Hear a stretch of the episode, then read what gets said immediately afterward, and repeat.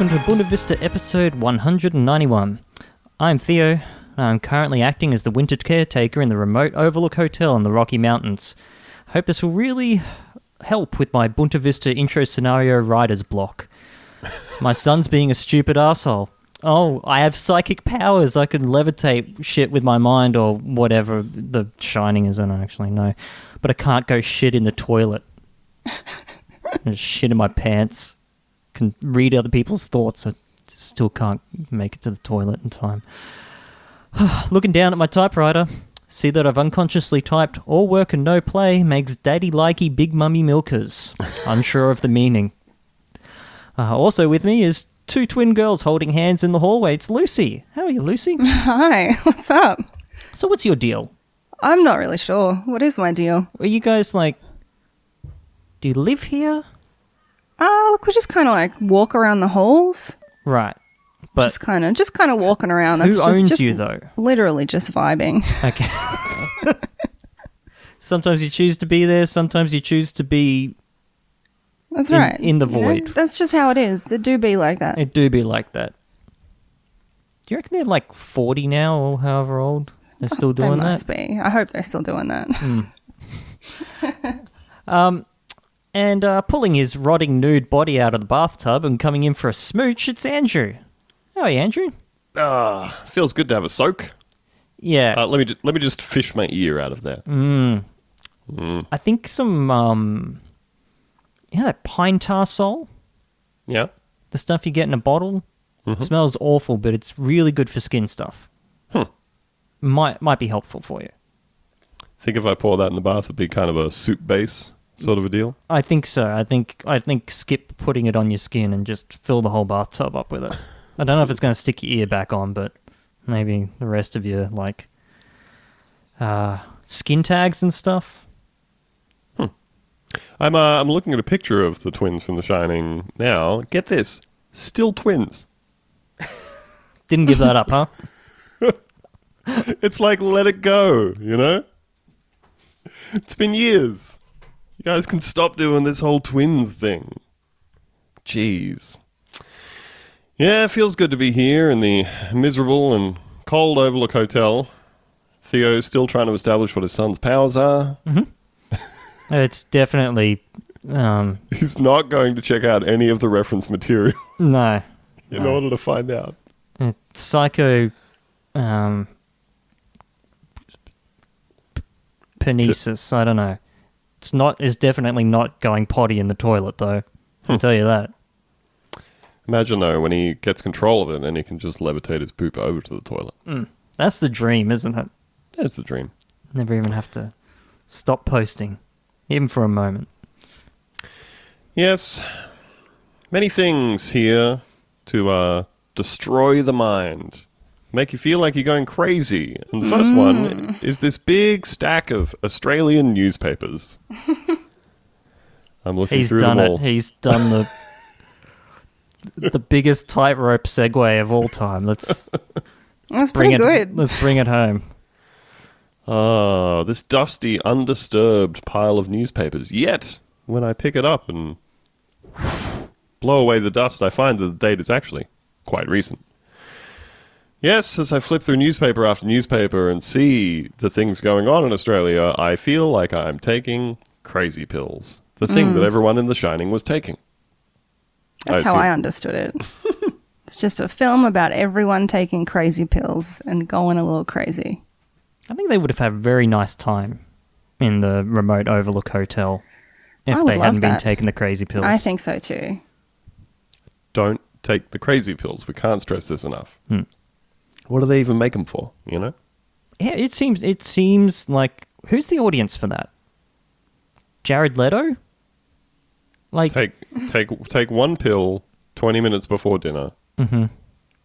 uh, for three to four hours of uninterrupted psycho time who who are we prescribing this to people who just want to wild out for a bit in the remote Overlook Hotel. You can Yep. just grab an axe, swing that bad boy like crazy.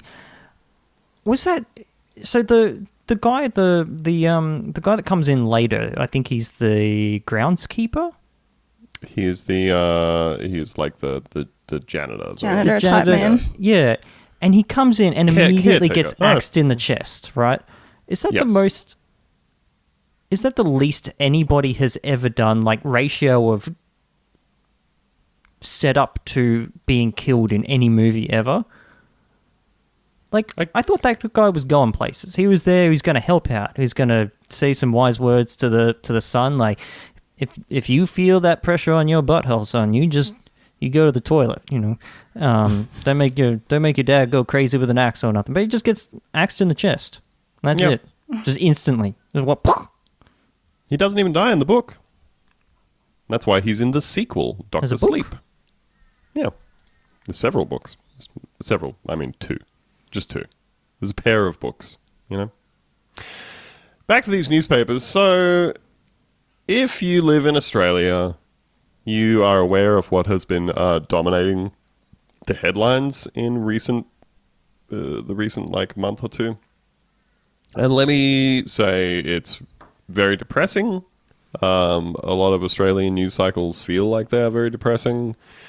This one, especially so. Uh, I think I think the the sort of the beginning of of this happening uh, for the Australian public was the ABC program Four Corners running a program called the Canberra Bubble. Uh, I guess towards the end of last year, and it was in this program that Louise Milligan, a, an investigative reporter for the ABC, um, ran a bunch of material about like members of uh, the current sitting government, including cabinet ministers, who I guess had had displayed a lot of uh, very abhorrent sexist behavior, sexual harassment, um, serial cheating on spouses. Uh, there were descriptions of like just generally a, a highly toxic atmosphere where there are constantly affairs going on. To the surprise of no one, I would say. But Yeah, yeah. I think everyone's just mad that we're saying it now. Yeah, I mean, I I sort of gather that within within Australian government, within Australian political parties, that there is and has been for a long time a very very entrenched kind of don't ask, don't tell culture about like graft and um, cheating on your wife and uh, a lot of that sort of stuff. So, so this kind of laid a bunch of that out, and it included uh, material about current Attorney General Christian Porter, uh, including like, including a lot of his own writings and and things that he did like while he was in university that all sort of boil down to having absolutely abysmal uh, yeah, big opi- old shit brain. just just really really horrible stuff like the the worst the worst uh, type of person you can think of when it comes to just like objectification of women and um, not thinking of them as humans at all. But he seems like such a nice guy, though. It's always the ones you most expect. And there was also uh, Alan Tudge, who had been, you know, carrying on an affair with his one of his senior staffers for a long time, despite being married. And again, this kind of comes back to that uh, classic thing of it's it's in the public interest when you're talking about the uh, like religious family men, you know, self-described religious family men who have used their platform to very publicly make a big case against like uh, same-sex marriage because that would erode the sanctity of marriage. Don't look at where my penis is going. Don't do it. So uh, we had that, and then as time has gone on, um, there have been uh, allegations recently uh, by a staffer, a former Liberal staffer. Um, she has alleged that she was raped by a fellow staffer in the Defence Minister Linda Reynolds' office. Hey, content warning. Yeah. We're- Big old content warning. It's We're going to be talking. It's not fun. Um, sorry, everybody. For the first chunk of this show, we're going to be talking about a bit of this stuff. Uh, it's all been extremely badly handled by the government. Um, horrifying immigration Morlock uh, Peter Dutton has described it as a he says, she says situation. Um, so there's been a lot of like uh, all all the usual horrible right wing suspects. Just got your real bingo with the he said, she said, and the, Yep. all Twitter's being the judge and jury. Yep. It's great. Um, so there's there's a lot of um, like like it just seems very very clear from the whole timeline of events that the the coalition, the current government, was completely aware of this thing that happened two years ago and ruined a young woman's uh, career and seemingly a large chunk of her life at this point. Um, they were very, very aware of this thing. It has been seemingly covered up, and now we are, instead of actually, you know, asking any hard questions and doing anything about it, it seems to have devolved into an extended game of like, who knew what when? How how much plausible deniability can the prime minister get away with in in pretending that he didn't know about this thing and nobody told him, despite it happening in a in a senior cabinet minister's office uh, in Parliament House, uh, security being aware of it, prime minister and cabinet's office being aware of it, senior staffers in his own office being aware of it everybody knew about it, and somehow nobody was like, "Hey, Prime Minister, did you hear about this horrifying act that happened uh, Hey, just maybe over maybe there?" we should go and tell him. Uh, no, no, he's having a nap right now. You know, we don't like to interrupt his naps, so Don't want to break into best- nap time. probably best that that nobody tell him about uh, this very important thing. And it, it is, it's it's completely unsurprising that their first instinct is just to get ahead of it by lying to the media a bunch of times, Yep. um, and then just seeing how they can like row back little by little. Um, I think that really really speaks to Scott Morrison's sort of whole mo, which is very cool. Uh, nice guy, good, good, good Christian man. Yep, just uh, pretend you didn't know anything about it. I think uh, lots of people's favorite part of this whole thing was when Scott Morrison came out and said, "Wow, this is a really terrible thing that happened." When I talked to my wife about it, my wife said, "You have to imagine that this has happened to one of your own daughters. What would you want to happen then?" And he said, "Holy shit! He said, "What?" Whoa, What? Oh, that's Whoa. what rape is. You fucking I never thought of it that way. You child-brained dick." It's such a like I don't know, man. That that whole attitude is just uh, terrifying to me because I thought that this was a thing that a lot of people have been sort of working through for the past several decades. I would hope that like you know, li- life is not Liam Neeson in Taken. You know, life is not Death Wish starring Charles Bronson. it. Where there is a where there is a brave man uh, and and one of the female pieces of property in his life gets ruined by a sexual assault and he must take vengeance. Like that's that's what that's how that whole thing came across to me was like not not a imagine such a such a horrible violation happening to yourself or b hey this this happened to a real person who worked for you in the building that you work in it it has to be like imagine this happening to a woman but imagine that it happens to one that you know so that you care about it. Yeah, imagine this happened to somebody you like.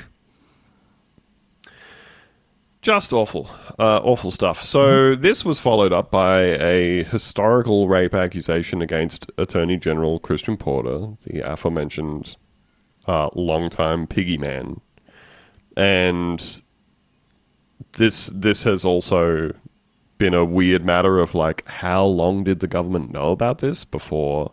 Which is almost certainly a long time, and I am sure there are a lot of other other allegations that we just don't hear about. Oh yeah, like um, like did anybody see the thing this week where a a staffer, like a current uh, Liberal staffer in Parliament House, quit his job uh, or was made to quit his job because of an incident where he called a um, he called a, a Greens a Greens politician, like uh, I think in state politics somewhere, he like called her a like a, a meth head cunt, He sure did. and and this Ooh, was boy. like while she was getting interviewed for TV. And yeah, like and yelled it out, and this was quite a while ago, and then it just recently came out a few days ago, and he quit his job. Well, this is the thing. It didn't come out a few days ago. It came out at the time. Yeah, but When- it came out like in Parliament a few days ago. Yeah, we Well- remembered it. Well, when when the politician at the, at the time said, my staffer who was standing next to me, who, who has worked for me for ten years, said, "I just heard this guy yell this thing out at you," um, and she complained about it, and uh, they investigated it and said, "Oh, well, all of his mates that he was with said that he didn't say it, so Oh. sorry." You can always trust a guy's mates, you know? Yeah, especially liberal staffers. Um, and they said, as far as we're concerned, that is the end of the matter, and we will not be looking into it again ever. And it's clearly only when things have reached the fever pitch that they have of the last couple of weeks that now that that's come up again, they've gone, oh, we got to cut ties with this guy because he's making us look bad. Because that's the political calculus of it all. It's not about doing the right thing ever. So, um, yeah, this has resulted in the Attorney General suing the ABC for defamation.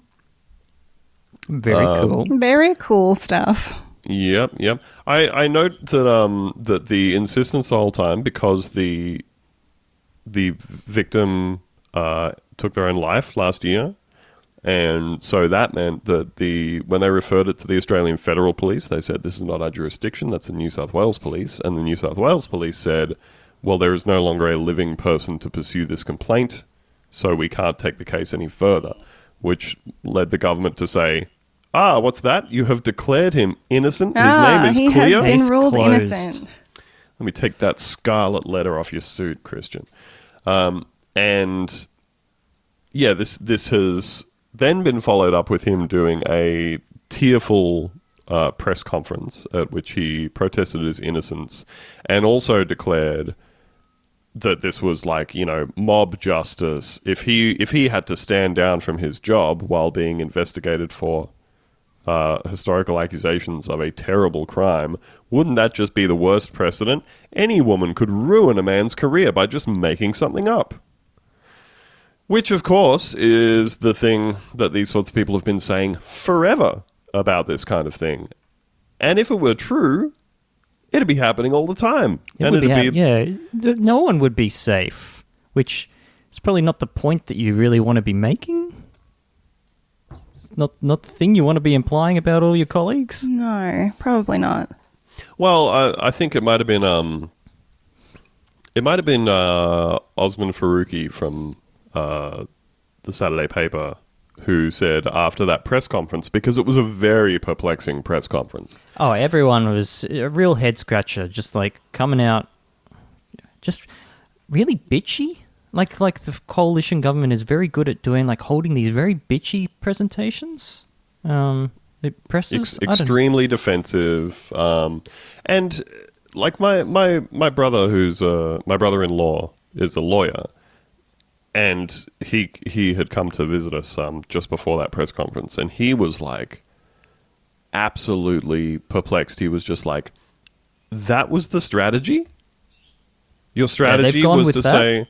Yeah, my strategy was to hold a press conference and say, "Well, I didn't do it, and everyone has to leave me alone now."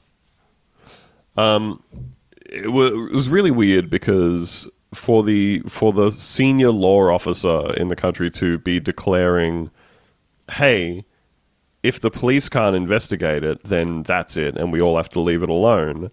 There is no other way for me to clear my name, despite the fact that there is like a very long established history of non judicial investigations of things in Australia, royal commissions, inquiries, coroner's inquiries, like all of these things that are set up. The the Dyson Heydon stuff. Remember, remember former Judge Dyson Heydon who ran the uh, government's royal commission into union activity, and um, somebody somebody came out with like accusations about him behaving extremely inappropriately and sexually harassing like young law clerks and stuff like that.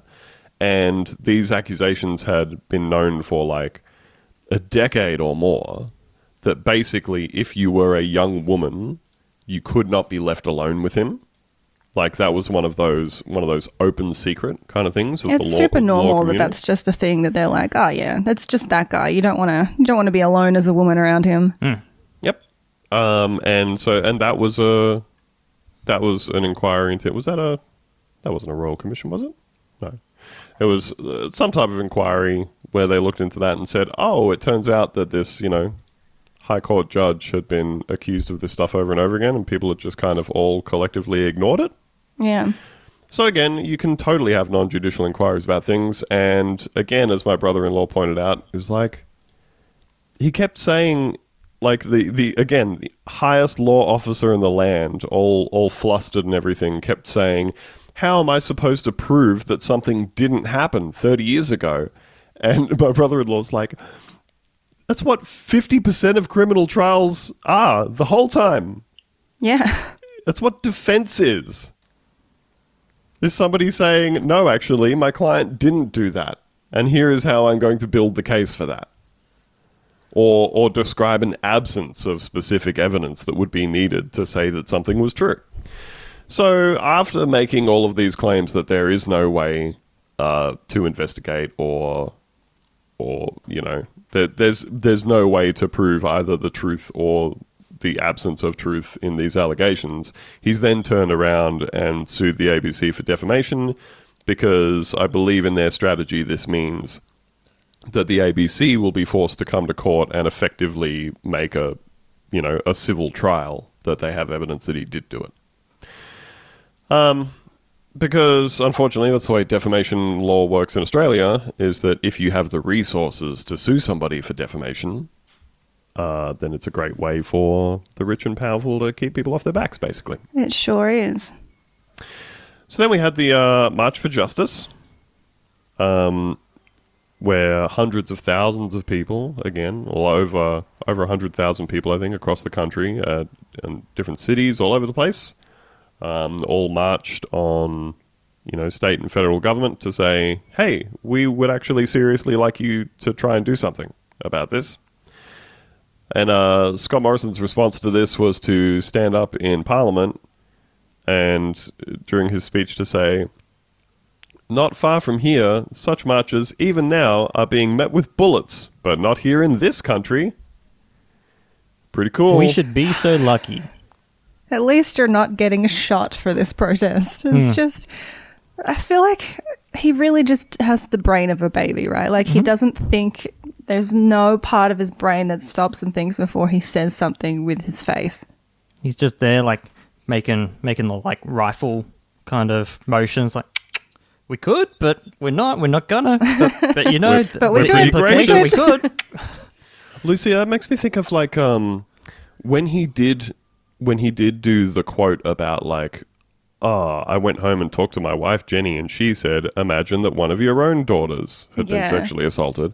And there was a clip of um a reporter, I think it might have been Tegan George, asked a follow-up question about that where she said she was like, "Why do you have to consider it in the context of like being someone's father or Yeah. her being someone's daughter? Why can't you look at it in the context of that happening to a human being?" You know? Mm-hmm. And his response is to like immediately do this face of like Yeah, this What? pout. He's got. Like- yeah, it- it- uh, yeah, just like a. Yeah, it's like, what do you mean? just just all, all of a sudden the like dictionary definition of incredulous is painted across his face as he says oh well i am a dad and she's my wife and i have kids and that's just you know part of my whole that's who- that's who i am that's part of my whole like identity so i don't Yeah, we- even i don't even guys- understand You guys what, took those photos of, of me and my kids. Remember in the lead up to the election? But he um, but he says he says to her like in response to this, he says, you know, oh, because I am a dad and I've got a wife and kids, so I, I, you know, that's part of how I look at things, and I don't even I don't even understand what it is that you're trying to say. like he's you know he's so Super offended defensive, yeah. ex- extremely defensive and offended because of course let's immediately make it about him you know um but just just the unwillingness to try and like grasp anything in even a remotely contemporary way is extremely upsetting. And yeah like like i would have thought that even you know so, somebody who is not aspiring to be the leader of a nation could understand the idea that it is important to be able to like display empathy for people who are not like you. Yeah. to to try and understand and empathize with the struggles of people whose lives are different to yours I genuinely him, think though. he has no concept. No. Like he just has no comprehension of many things around him. I don't think we talk enough He's- about he's how dumb I think Scott dad, Morrison though. is. just a dorky dad just a dorky dad. But yeah, I mean, the- so so the entire thing has devolved into uh, the liberals, you know, announcing that there's there's going to be a press conference in which Christian Porter declares his innocence, and it said in the press release when they were announcing that press conference, uh, they said, "We are hoping this will be the end of the matter." Well, I mean, Mm, can we please not talk about that anymore? What we would love is for you to stop asking us. please about stop. this. Please stop asking. It's We've making us very uncomfortable. questions. Um, so there's that. There's all of the uh, much much like the same way that they deal with any other like scandal or crisis or anything. Uh, it's all a protracted game of uh, plausible deniability and saying, "Well, I didn't know about this thing at this date specifically," all that sort of stuff.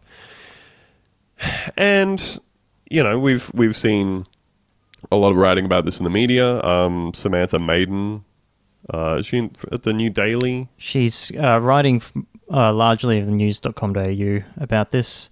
Um, but she's you know been pursuing a lot of these stories uh, very aggressively. So if you would like to read about a lot of this stuff in more detail, go and check that out. There's yeah, don't good- listen to us. We're just stupid assholes. Yeah. Uh, there's been a lot of stuff in the Saturday paper and everything, and like we said, it's been. I'm sure it's been very overwhelming for a lot of people, uh, particularly survivors of Yeah, assault. gotta say, I would love to talk about literally anything else, but unfortunately, it just keeps happening. Yeah. Uh, so it sucks. There's a lot of places you can read about it, but we thought that we would talk about one specific aspect of this that made me feel uh, like my brain had been dipped in a big tub of battery Oh, acid. Me too. So, you know, what kind of solutions are there to this sort of thing? I mean, obviously, part of the problem that uh, a lot of people have raised is that uh, a very like unrepresentative majority of people in parliament and in cabinet uh, are people from like elite private single sex boys schools. Mhm, What a thought. Yeah, it's a really healthy way to bring up people and to, you know, run the government. Yep. Uh, Imagine having like a just a chastity belt, but for social encounters with the opposite sex. It's so. It's. So, we were talking about this a while ago. It's such a bizarre thought. It's immediately such a bad idea. Like, so weird. Like, and you can't. You can kind of see where like this concept of only being able to relate it to women that you that you know because because you don't know any women. because you don't know any women. Like, it's so Imagine if this happened to your mum, the one woman you know. like, uh, yeah, it was. Uh, it was interesting because, like, in in the last, I think it was like in the last six months, um, there's a woman whose name I cannot remember, unfortunately. Um, she had a cool name, who did this petition asking for women to respond if they had experienced like uh, sexual assault, sexual violence, or anything um, in a in the a private school environment that they went to, basically. And she got like over three thousand written submissions uh, from girls who had attended like elite private schools, and the overwhelming majority of them were saying these things happened in my encounters with boys from the single sex private schools. And this caused, you know, obviously a lot of consternation among the the communities of those schools because God knows people spend a shitload of money to send their kids to these places, so you don't want like It, it seems to me like the the issue is always like I don't want the reputation of the very expensive school I'm sending my kid to to get ruined, not what the fuck Yes. is happening at the place I'm sending my son. Sending my son in his little circular straw hat for some reason. Uh, so so yeah, it's always about like, you know, don't don't ruin the reputation of the school, not why why is this school raising such horrible horrible people. And um so so there were some, you know, different responses from different schools. Uh some of them, you know, they had like either the the headmaster come out and say, "Hey, this is like really really concerning. Clearly we are failing these young men." in how we talk to them about consent, how we talk to them about interacting with the opposite sex, that kind of thing. Um, however, I saw some things where, like, one of these schools uh, reacted with the headmaster writing a letter out to parents and saying, We're being blamed for all of this stuff, and that's not fair when, like, they can all just get unlimited porno on their phones. and there's lots of sexualized things in the media. And, uh, and this like headmaster wrote in this letter uh, to parents he was like how are, how are they supposed to control themselves you know in this in, in this hyper sexualized world how are they They're supposed just to walking control around these themselves when they big get out of there sloshing buckets of cum, and then they run into a girl, and who's to say? Who's to say? And there's Love nothing we can do to porn. change this. Yeah, there's absolutely nothing we can do. Just uh, just want to point out that um, Scott Morrison w- went to an all all boys school as well. Just uh, he Mm. he is an old boy um, from Sydney Boys High School. Uh, so that probably does actually explain a lot of the pathology Yeah, Um, along with just everyone in Parliament House. There's Mhm. probably a So it's- lot of people that went to an all boys private school. And Chris, christian porter greg hunt Mm. went, went to school together actually Ah, Um, yeah, well, you can just jack each other off, guys. This is You're allowed to. You can just do that. you're allowed to, or yourself as well. You just got to get that nut out. I Don't mean, the- walk around like ready to pop. It's it's not it's not healthy. It's not good for your prostate health. Look I'm, I'm not i'm not ignorant enough to pretend that like they they don't just send their kids to these schools because it gives you all of the social introductions that you need to become a lawyer or a politician or whatever. It's about the networking. It's not about the Yeah. education at all. Not at Um, but to me it just feels like completely dropping the mask when you say as like the headmaster of one of these schools hey what do you expect us to do about it? They've got phones they can look at because isn't like part of the whole pretense of these schools that you are paying like phenomenal amounts of money out of the arse to send them to somewhere that makes future leaders that makes like you know exceptional young men?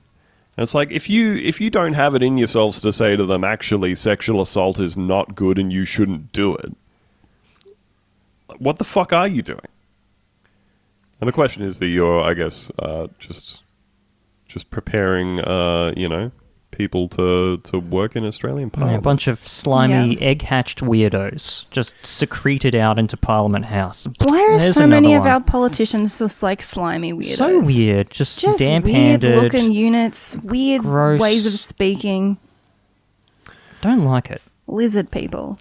Now, so those private schools, they don't have any solutions in mind for this. However, Who does? the New South Wales Police Commissioner, New South Wales's top cop, Mick Fuller, has um, he has an idea. Oh, He's that's who little- I want to hear from about Just rape. right from the top of the dome. I want to hear from a cop about rape all the time. Absolutely. Uh, and and hey, just in case you thought maybe I've heard this guy's name before, on a previous episode when we were talking about the um, the Endemic strip searching of minors. Yep, in New South Wales at music festivals and stuff like that. Uh, the response that came from New South Wales P- Police Commissioner Mick Fuller was, "If my kids, uh, if my underage daughters were at a festival, I would want them to be strip searched by the police, Mm-hmm. I got a uh, little- so that they're little- safe." Exactly. I got a little grab here. Um, so he says that he was disappointed about the conduct of officers who strip searched a 16 year old girl. Uh, but he said, no, no, it's all good. We need to keep doing this. Um, he says that young people should have, quote, a little bit of fear unquote of police and that questioning the quote legitimacy of policing had a negative impact on public on public safety. No, I think it's actually the strip searches that are having a Yeah. negative impact I on would the public. say it's the strip searches. Yeah, just um, I don't think it's that. Uh, I don't think that's that people are not afraid enough of the of the police. Because that's certainly I don't. Are people not afraid of the police? I'm afraid of the police. I'm and I don't very have- afraid of the police, I- and I'm a white person. I go through. I, uh, well, sorry, I, I don't. I don't go through that station anymore. But I used to go through Roma Street Station where they would um, continually have the drug dogs in there, and I would see people just bawling, crying, like just being absolutely brought brought low by these police officers who have, you know, obviously caught them with with you know some drugs for personal use, and you just go, oh, okay, you're just ruining people's lives here. That's that's your job is to stand in between these two turnstiles and see how many lives you can ruin. Oh, there's another one. The doggy says this life. Um, with, so the, very notoriously accurate sniffer dogs. notoriously accurate sniffer dogs. Very cool stuff. Um, but I'm sure that they've got some some good ideas though on solving um, the problem, which is doing their job.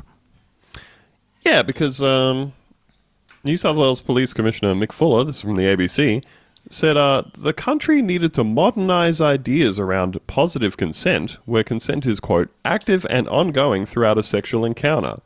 So he thinks maybe we should have an app. Got an app for that? I love how he immediately points out the problem with the app by talking about ongoing and active consent while suggesting an Mm-hmm. Are you where you to- say yes. Like, I'm just going to go. Yeah, I'm going to go like because there's no details given in this article, so don't hang out for actually how this is going to work. I'm going to guess that you have to have one hand on the go button the entire time. It's like a, um, like the two switches that they have to flick to get into the the vault where they keep the Terminator's arm.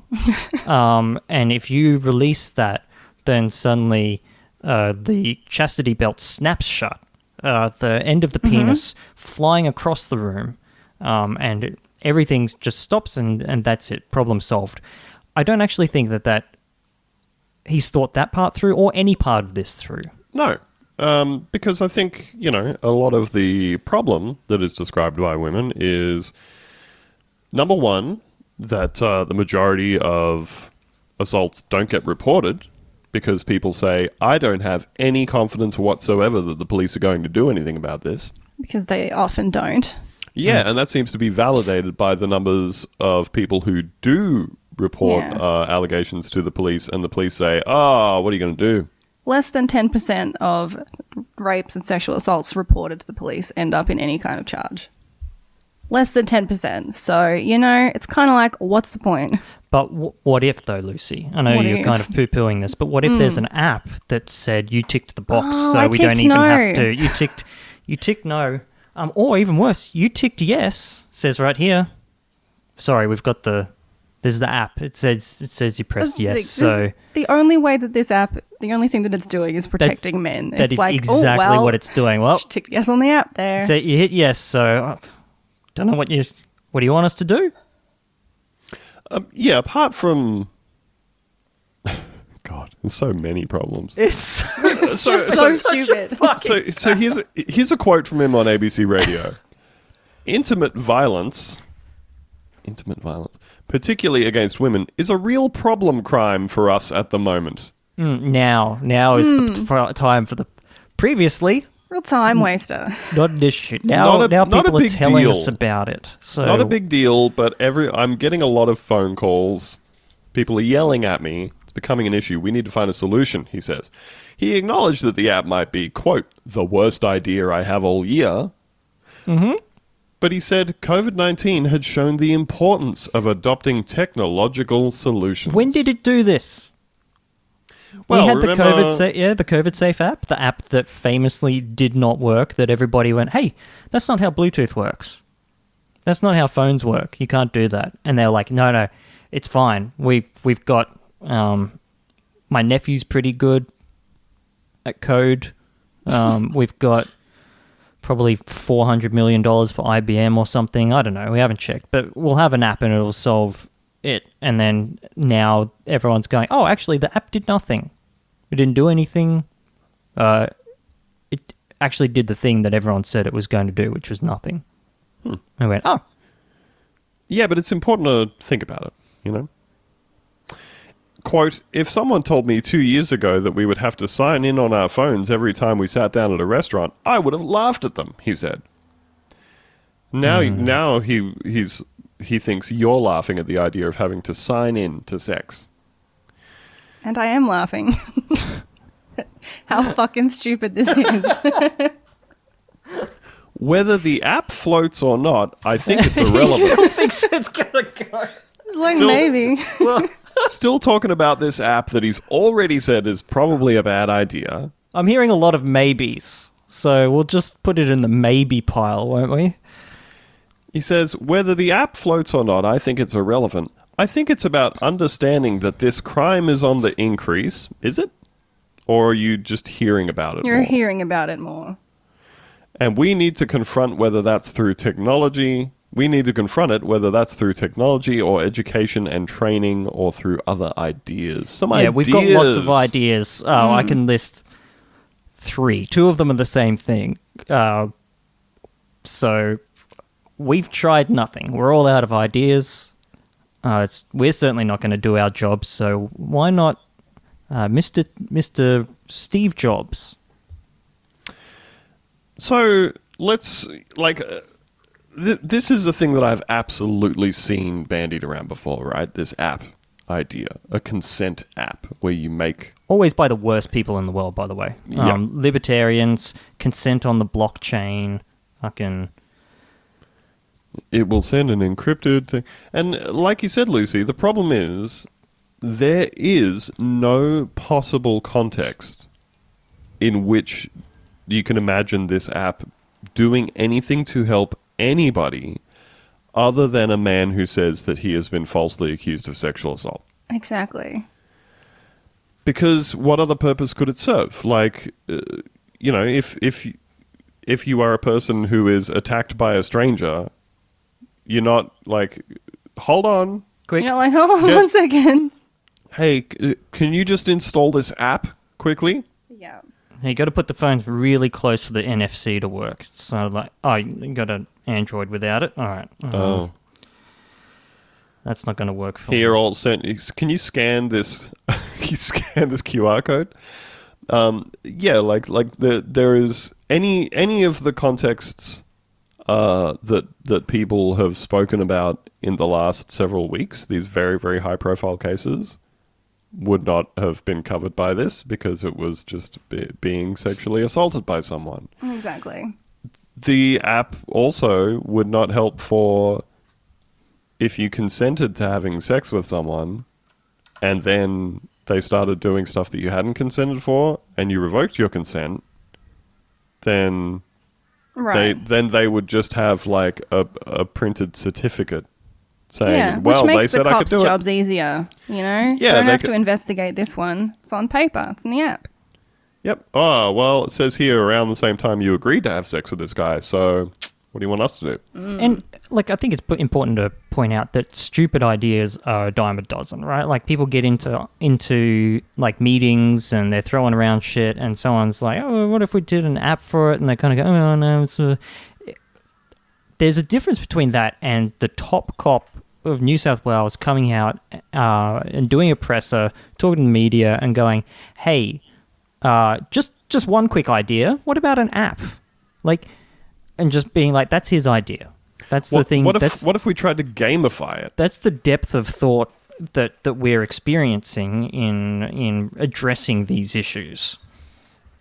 Something something that I have noticed as a bit of a shift in this conversation recently is that I am seeing more and more people like um you know because obviously the March for Justice was a thing that was organized by women and a lot of women uh, came to and you see these like you know an invitation to sit down with Scott Morrison and get your photo taken with him while he smiles, you know, so he can say, "Look, I'm doing something about it."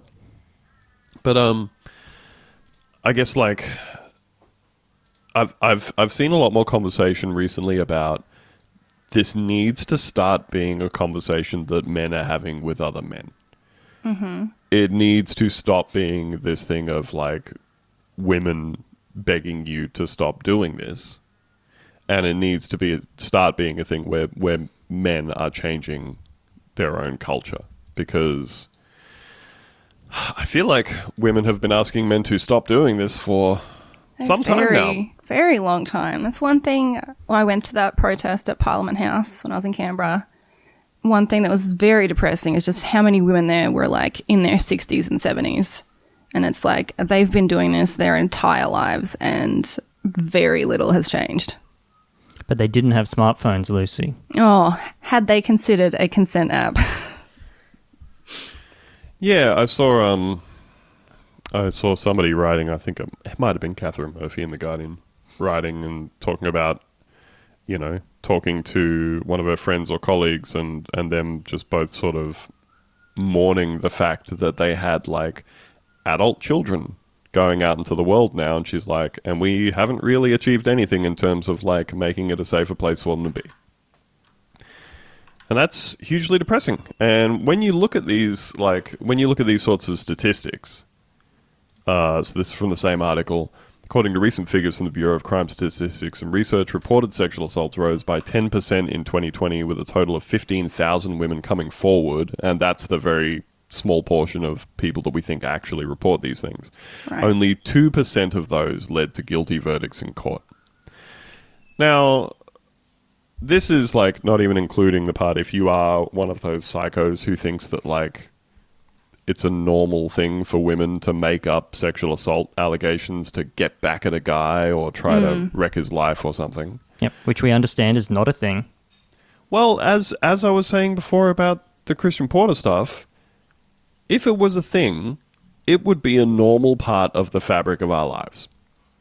Yeah. Like like like you know, you you would know a dozen people who had had to like quit their jobs and go and live in a shed somewhere because some harpy had decided that she didn't like the look of his pants. Like this this is just not a thing that happens on any kind of scale as to be No. significant. In, and it's in- actively the opposite, you know, when women report these things, the woman gets crucified and you see it constantly. There's The no reason type it for up it. on their invisible typewriter. Mm, that's right, they sure do. And then they say, "We'll get back to you if we find anything." And then they close the investigation just because they didn't the back. find anything. I mean, look at look at how look at how this stuff has been handled in the last couple of weeks. We had uh, Brittany Higgins come out and say, two years ago, I was sexually assaulted in Parliament House by a staffer who who did get fired by the Liberals afterwards, but not for that. He got fired for being in the office after hours and breaking a security protocol. Apparently, it seems like he probably got a glowing reference on the way out as well uh, a whole lot of covering up and everything. And then when she has come out and gone public with all of this, uh, she has also subsequently come out to say the Prime Minister's office is going to journalists and saying to them, this is a thing that her current boyfriend is doing uh, because he used to have a job with us and now he doesn't and he's mad. So, you know, the again, the government's response is to say this woman's crazy and making it up, and she oh she's actually doing it for ulterior motives, you know. And the same thing with the with the Christian Porter case, where again the prime minister's first instinct here is to come out and say, "Oh, well, he's told me that he didn't do it, so you know, wouldn't wouldn't be fair for there to be any consequences for him when he said that he didn't." Which kind of uh, flies against the like 12 months ago, you know, they had him saying it's very important that women when they report things like this that they are believed and they are heard. It turns out unless it might have some kind of negative impact on him personally, and then don't worry about it. Yeah, if you know anything about the Labor Party, make sure you report it to your nearest police officer. Yeah. Uh, if it's about us, then um, sorry, you're probably crazy. You probably got something, uh, some no good brain stuff going on. So yeah, it's uh, a huge bummer all around, really. Just a lot of huge bummers all round. And I would love for things to get better so we don't have to talk about this every few months, but you know, here we are. I mean, it certainly doesn't look like it's happening at the moment. I I was I was slightly interested to see that there has finally been a drop in the polls for the Liberal Party. Oh, really? Um, yeah, they've they've finally gone back below Labourers on the two party preferred poll. Um, and someone from the Liberals, uh, I saw like you know somebody as an anonymous source in an article saying, "Ah, yeah, well, we thought that it was really only going to affect us with like tertiary educated women, and it would just blow over." But it seems it seems to have cut through to like a wider audience. It Oh, turns yeah. out it turns out there's a lot of women in this country. There's too many women here. They're going to affect our votes. Yikes. But yeah, it just seems like there's there's no to me there's no kind of serious move to say, hey, what if we treated Parliament like an actual workplace? You know, where you got fired for like sleeping with junior staffers and Yeah, it's a whole thing. Like, there's a lot of conversation around the culture at Parliament, which is terrible. But, you know, this is also just stuff that happens all the time to women in real life, you know?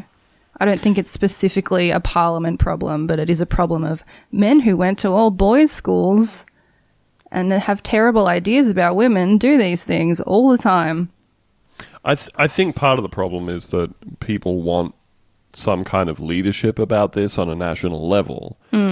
And, uh, you know, absolutely, these things are happening to women around the country constantly. And as we can see from the statistics around conviction rates, you know, successful prosecutions of these charges, what that tells, you know, what that tells young men in this country is hey, you'll probably get away with it Yeah. you know like the the likelihood of any of her saying anything of anyone believing her you know of anything actually happening to you as a result pretty low and while while in like corporate environments i know that these things also happen and that people sleep with subordinate staffers in you know um uh, relationship like like power imbalances in those relationships and everything. At the very least in like a at the very least in like a corporate workplace when people get caught like they have to quit or they make people like move to different offices and say this is this is a totally inappropriate relationship and this can't be happening.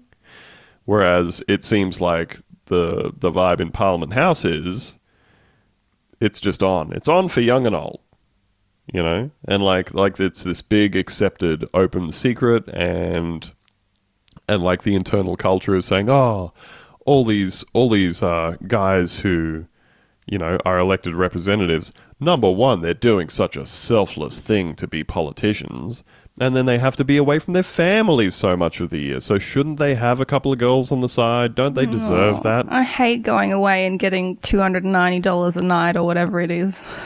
Sucks. It's so That hard. barely covers the cost at the brothel. I, I hate traveling interstate to uh, to claim money from the government to pay rent at my own house that I own. Yep.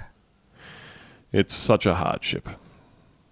But uh, but yeah, so I think I think people are looking for like national leadership on this issue to some extent, and I think that the people who occupy Parliament House are the worst equipped people in the country to provide any of that kind of leadership. Yes, absolutely.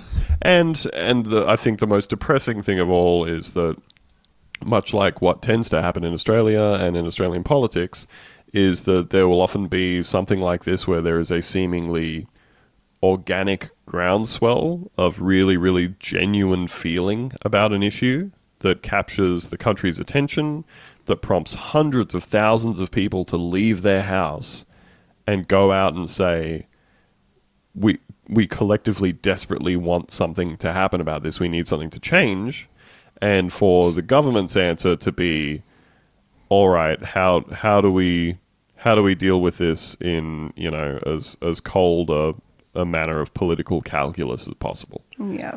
How do we make this about you know both sidesing?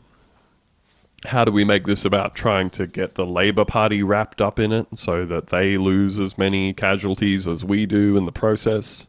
To be fair, I'm sure there is just as much shitty stuff in the Labor Party as well. Oh. So Absolutely. I think um, you know, there's already I've already read things about like internal internal groups within Labor discussing everybody's own horrible stories. yeah, I mean, at the at the very least, I hope that you know the kind of the the lasting impact of this is that all of the women that this is affecting, particularly in and around political parties and everything, just stop being quiet about it. yeah, Just start coming out because, like like we said earlier on, with the staffer who who got fired for saying awful shit. Um, that that's an issue where they were completely happy to let that guy stay on when they didn't think anyone was going to kick up a fuss about it. right. But when there's actually, you know, some kind of some kind of focus and and sustained, you know, sustained putting it under the microscope, I think you can see that political parties are starting to go, "Oh, we're going to have to actually act about some of these things." And I hope that it gets sustained long enough to make some kind of difference. I hope so. I also hope that all of these men get shot with an with an airsoft gun. Hmm. They get killed gun. in Minecraft. Yes, exactly. Oh hope boy. they're all killed in Minecraft. Oh, Sealed in a room and led to piss and, and starve themselves to death in The Sims 4. Building a little fence around them in Roller Coaster Tycoon. I hope they never leave Mr. Bones' wild ride.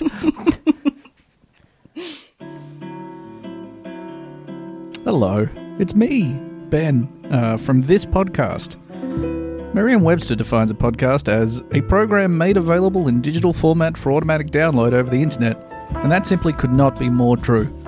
If you like what we do and want more of this podcast made available to you in digital format for automatic download over the internet, simply go to patreon.com slash Vista and hit the enormous red button that says subscribe.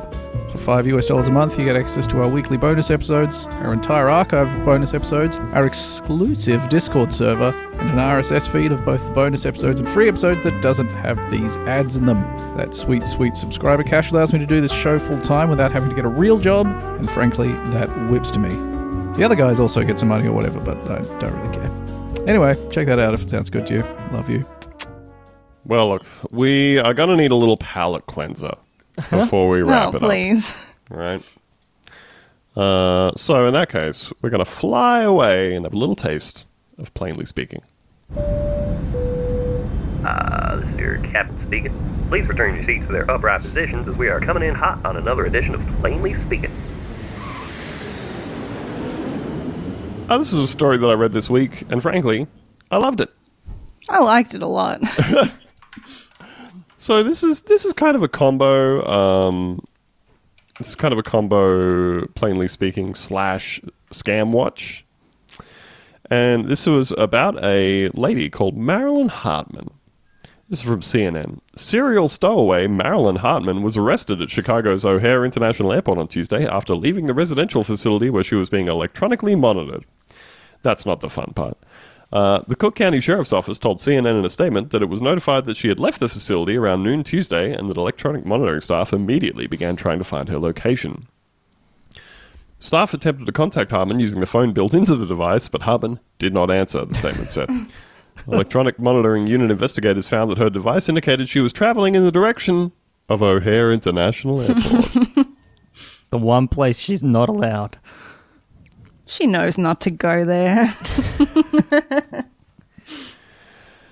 Um, an alarm was activated. Oh no. An alarm was activated on her ankle monitoring device and she was detained by Chicago police officers, the statement said. Hartman did not enter any secure areas.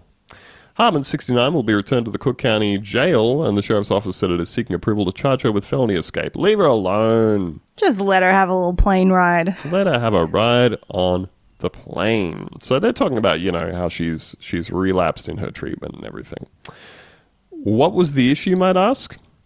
Hartman first made national headlines in August 2014 when she was arrested at Los Angeles International Airport for successfully boarding a flight from San Jose International Airport without a ticket. She pleaded no contest to the charges and was sentenced to probation. The next day, she was rearrested at Los Angeles International Airport. Her streak continued at Sky Harbor Airport in Phoenix. On August 14th, Hartman was given a warning for trying to enter a security checkpoint without a ticket. Twelve days later, she was arrested in an airport terminal for criminal trespass. A day after that, she was again seen loitering around a security checkpoint, Phoenix police said. She was arrested in Florida in 2015. Another arrest followed at O'Hare in 2016 for violating a probation which forbid her from setting foot on airport property.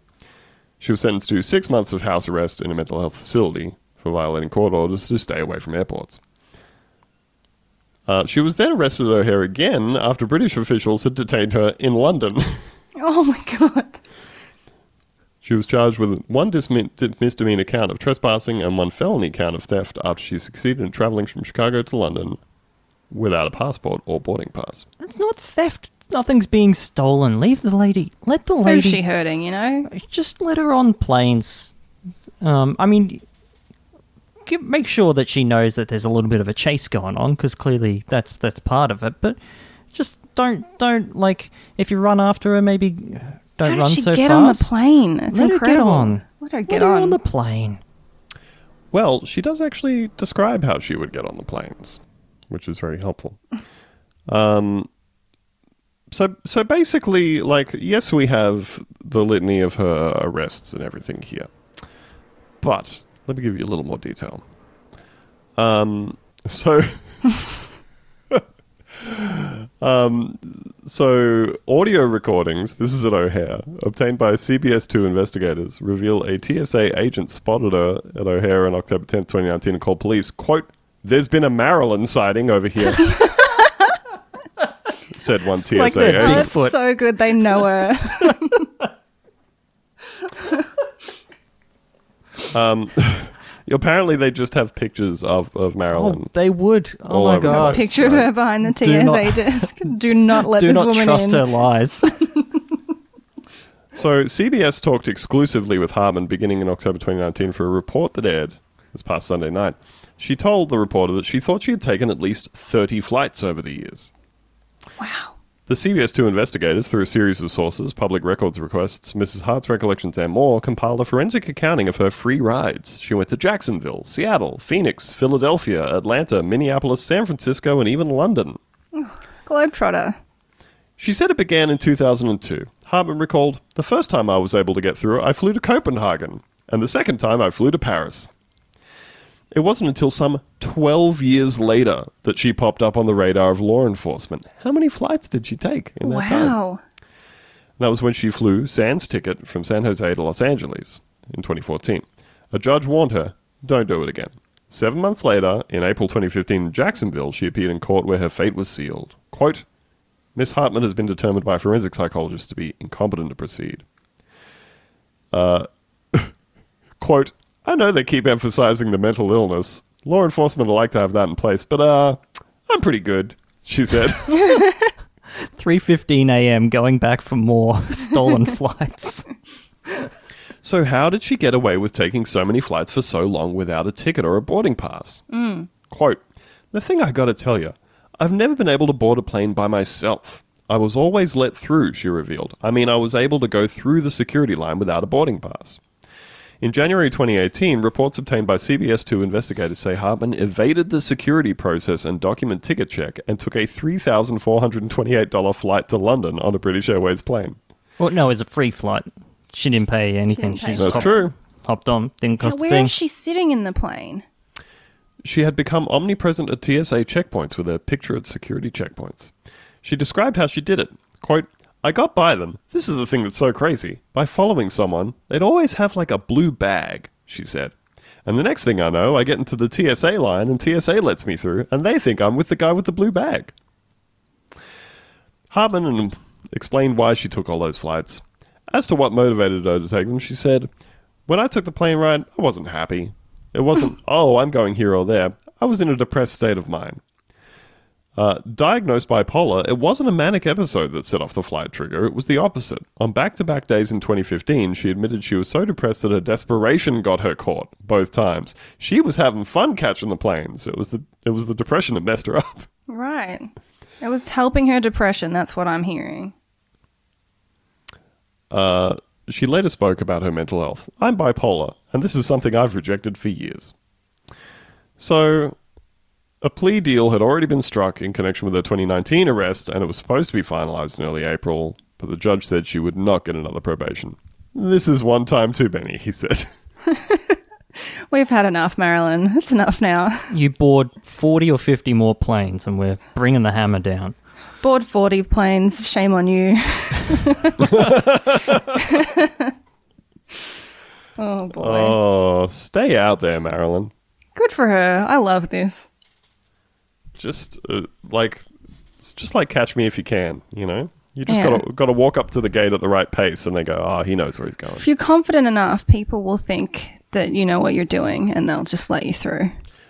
Uh, pro tip from the show just go up to the gate of any flight and tell them that you are deadheading and they have to let you on. Mm-hmm. And if they don't, start making a big fuss. People in airports love that. That's right. I was just describing the uh, the detaining that you saw recently, Lucy. Mm-hmm.